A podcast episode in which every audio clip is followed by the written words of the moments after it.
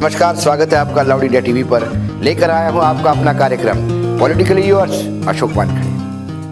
नमस्कार, स्वागत है आपका लाउड इंडिया टेलीविज़न पर। लेकर आया हूँ आपका अपना कार्यक्रम, politically yours Ashok Wankhede. Corona महामारी रोज नए रूप लेके सामने आ रही है।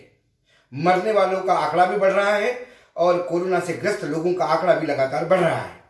तेरह हज़ार से ज़्यादा पेशेंट अभी हमारे यहाँ ट्रीटमेंट ले रहे हैं। ऐसे में हम भले ही कहें कि केंद्र सरकार से लेकर राज्य सरकार तक और तमाम सारी एजेंसीज इस लड़ाई में दिन रात एक कर रही है, फिर भी इसमें भी कहीं ना कहीं भ्रष्टाचार पनप रहा है और इसमें भी कहीं ना कहीं राजनीति हो रही है। एक तरफ़ लड़ाई जारी है और जैसा कि मैंने कहा, भ्रष्टाचार और लगातार राजनीति भी हो रही है। यदि हम देश के सबसे बड़े सूबे यानी राज्य उत्तर प्रदेश की बात करें तो उत्तर प्रदेश में जो मेडिकल एजुकेशन के मैनेजिंग डायरेक्टर है गुप्ता साहब उन्होंने एक पत्र जारी किया।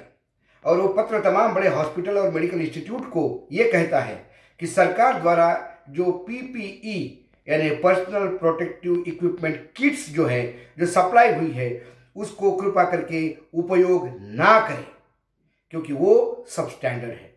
ये वो इसलिए कह रहे हैं क्योंकि जो मेरठ का जो मेडिकल कॉलेज है, और जो government institute of medical science Greater Noida यहाँ के जो मुखिया है, इन्होंने बाकायदा एक कंप्लेंट करके लिखा है कि जो पीपीई किट्स हमको दी गई है कोरोना की लड़ाई लड़ने के लिए, वो इतनी सब स्टैंडर्ड है, उससे सब डॉक्टर्स और पैरा मेडिकल और नॉन मेडिकल जो स्टाफ है, लगा है काम में, उनके, उनकी जो ज़िंदगी है वो खतरे में है।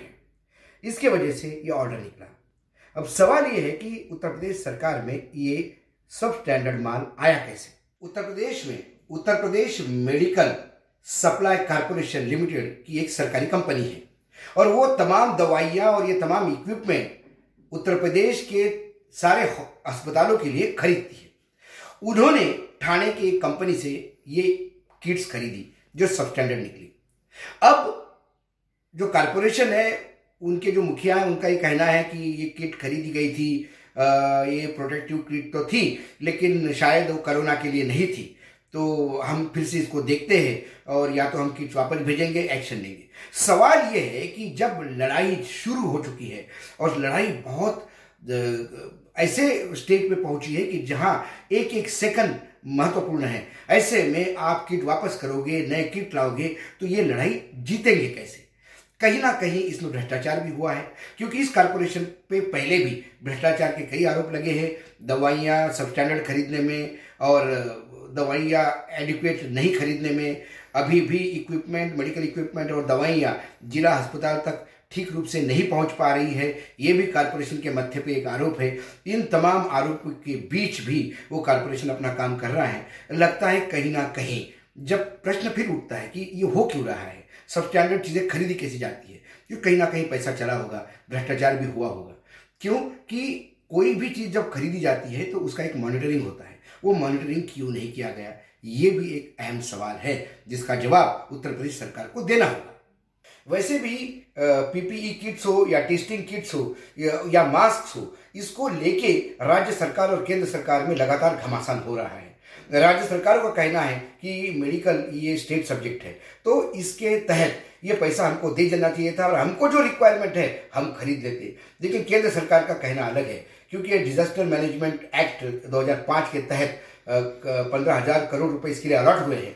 तो ये केंद्र इसका सेंट्रल लेवल पे खरीदी करेगा और राज्य अपनी जो रिक्वायरमेंट है वो देगी। तो कई करीब करीब ढाई करोड़ पीपीई किट्स आने का बता रहे हैं। पचास हज़ार वेंटिलेटर्स का ऑर्डर दे चुके हैं। कई लाख मास्क का ऑर्डर भी दे चुके हैं। विदेश कंपनियाँ हैं, देश कंपनियाँ हैं, तमाम ऑर्डर सरकार, केंद्र सरकार दे चुकी है। राज्य सरकारों ने भी अपने तरफ़ से जो डिमांड है, वो रखी है। लेकिन फिर वो डिमांड पूरी हो भी नहीं रही है। यदि पंजाब के मुख्यमंत्री की बात करें तो उन्होंने कहा कि हमें एक लाख पीपीई किट्स चाहिए थे, मिले मात्र दस हज़ार। बंगाल तो हमेशा बीजेपी और बंगाल का तो बेर सबको पता है। बंगाल की तरफ़ से भी बोला जा रहा है कि अभी तक 31 मार्च तक हमें सिर्फ़ 40 किट मिले हैं। इतने बड़े बंगाल पे सिर्फ़ 40 किट। तो केंद्र सरकार ये भी कहती है कि बंगाल में इतना प्रकोप नहीं है जितना बाकी राज्यों में है। यदि मध्य प्रदेश और महाराष्ट्र के देखा जाए तो बंगाल उसके सामने अभी भी कंट्रोल में है। यदि बंगाल में स्थिति कंट्रोल में है तो फिर बीजेपी के नेता लगातार ममता बनर्जी की सरकार को इस बात के लिए कॉज क्यों रही है कि वो लॉकडाउन नहीं हो रहा है, वहाँ कोरोना की लड़ाई ठीक से लड़ी नहीं जा रही है? ये आरोप, प्रत्यारोप के बीच में लगता है कहीं ना कहीं इसमें राजनीति ढूँढने का राजनीतिक दल प्रयास कर रहे हैं। खराब आर्थिक स्थिति से लड़ते हुए तमाम राज्य अब बहुत सारा पैसा ये किट खरीदने में भी लगा रहे हैं। अब वो उन्होंने खुद ही ऑर्डर देना शुरू कर दिया, या लोकल लेवल पे प्रोक्योरमेंट करना शुरू कर दिया, कुछ समाज सेवियों से लेना शुरू कर दिया, क्योंकि उन्हें लग रहा है कि केंद्र सरकार से जो चीज़ें आ रही है वो बहुत लेट आ रही है। हमारे यहाँ से शायद ऑर्डर लेट गई।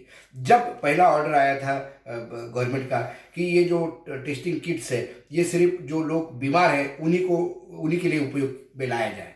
उसके बाद अमेंडमेंट होकर नया ऑर्डर आया कि नहीं, आप ये टेस्टिंग किट से एक रैंडम टेस्टिंग भी कर सकते हैं।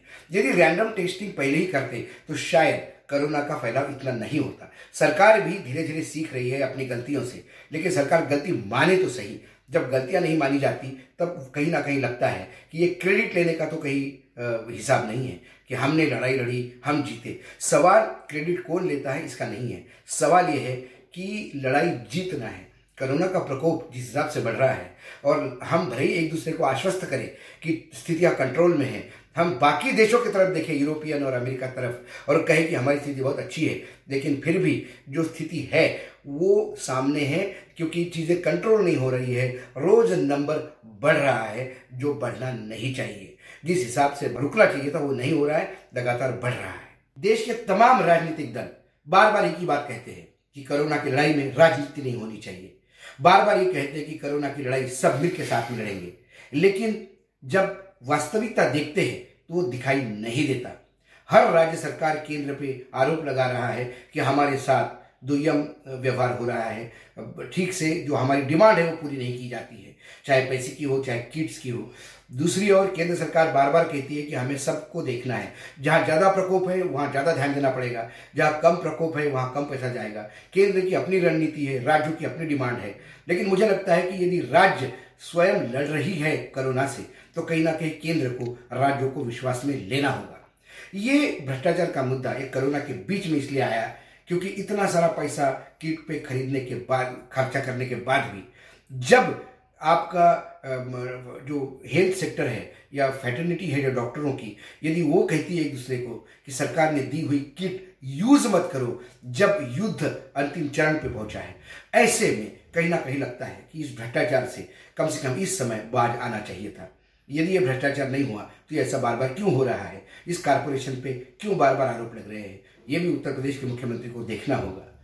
दूसरी ओर बार बार ये भी कहा, आपको लगता होगा कि ऐसे सवाल क्यों उठाए जाते हैं? कुछ लोग, कुछ पत्रकार सरकार को सवाल पूछने पे देशद्रोही का एक तगमा लगाते हैं। कई वीडियोज़ मार्केट में है जिसमें लगातार सरकार को पूछ, सवाल पूछने वालों को और कोरोना की लड़ाई में जो गलतियाँ हो रही है, उसको इंगित करने पे देशद्रोही करार किया जा रहा है। वो तगमा भी सर आँखों पे।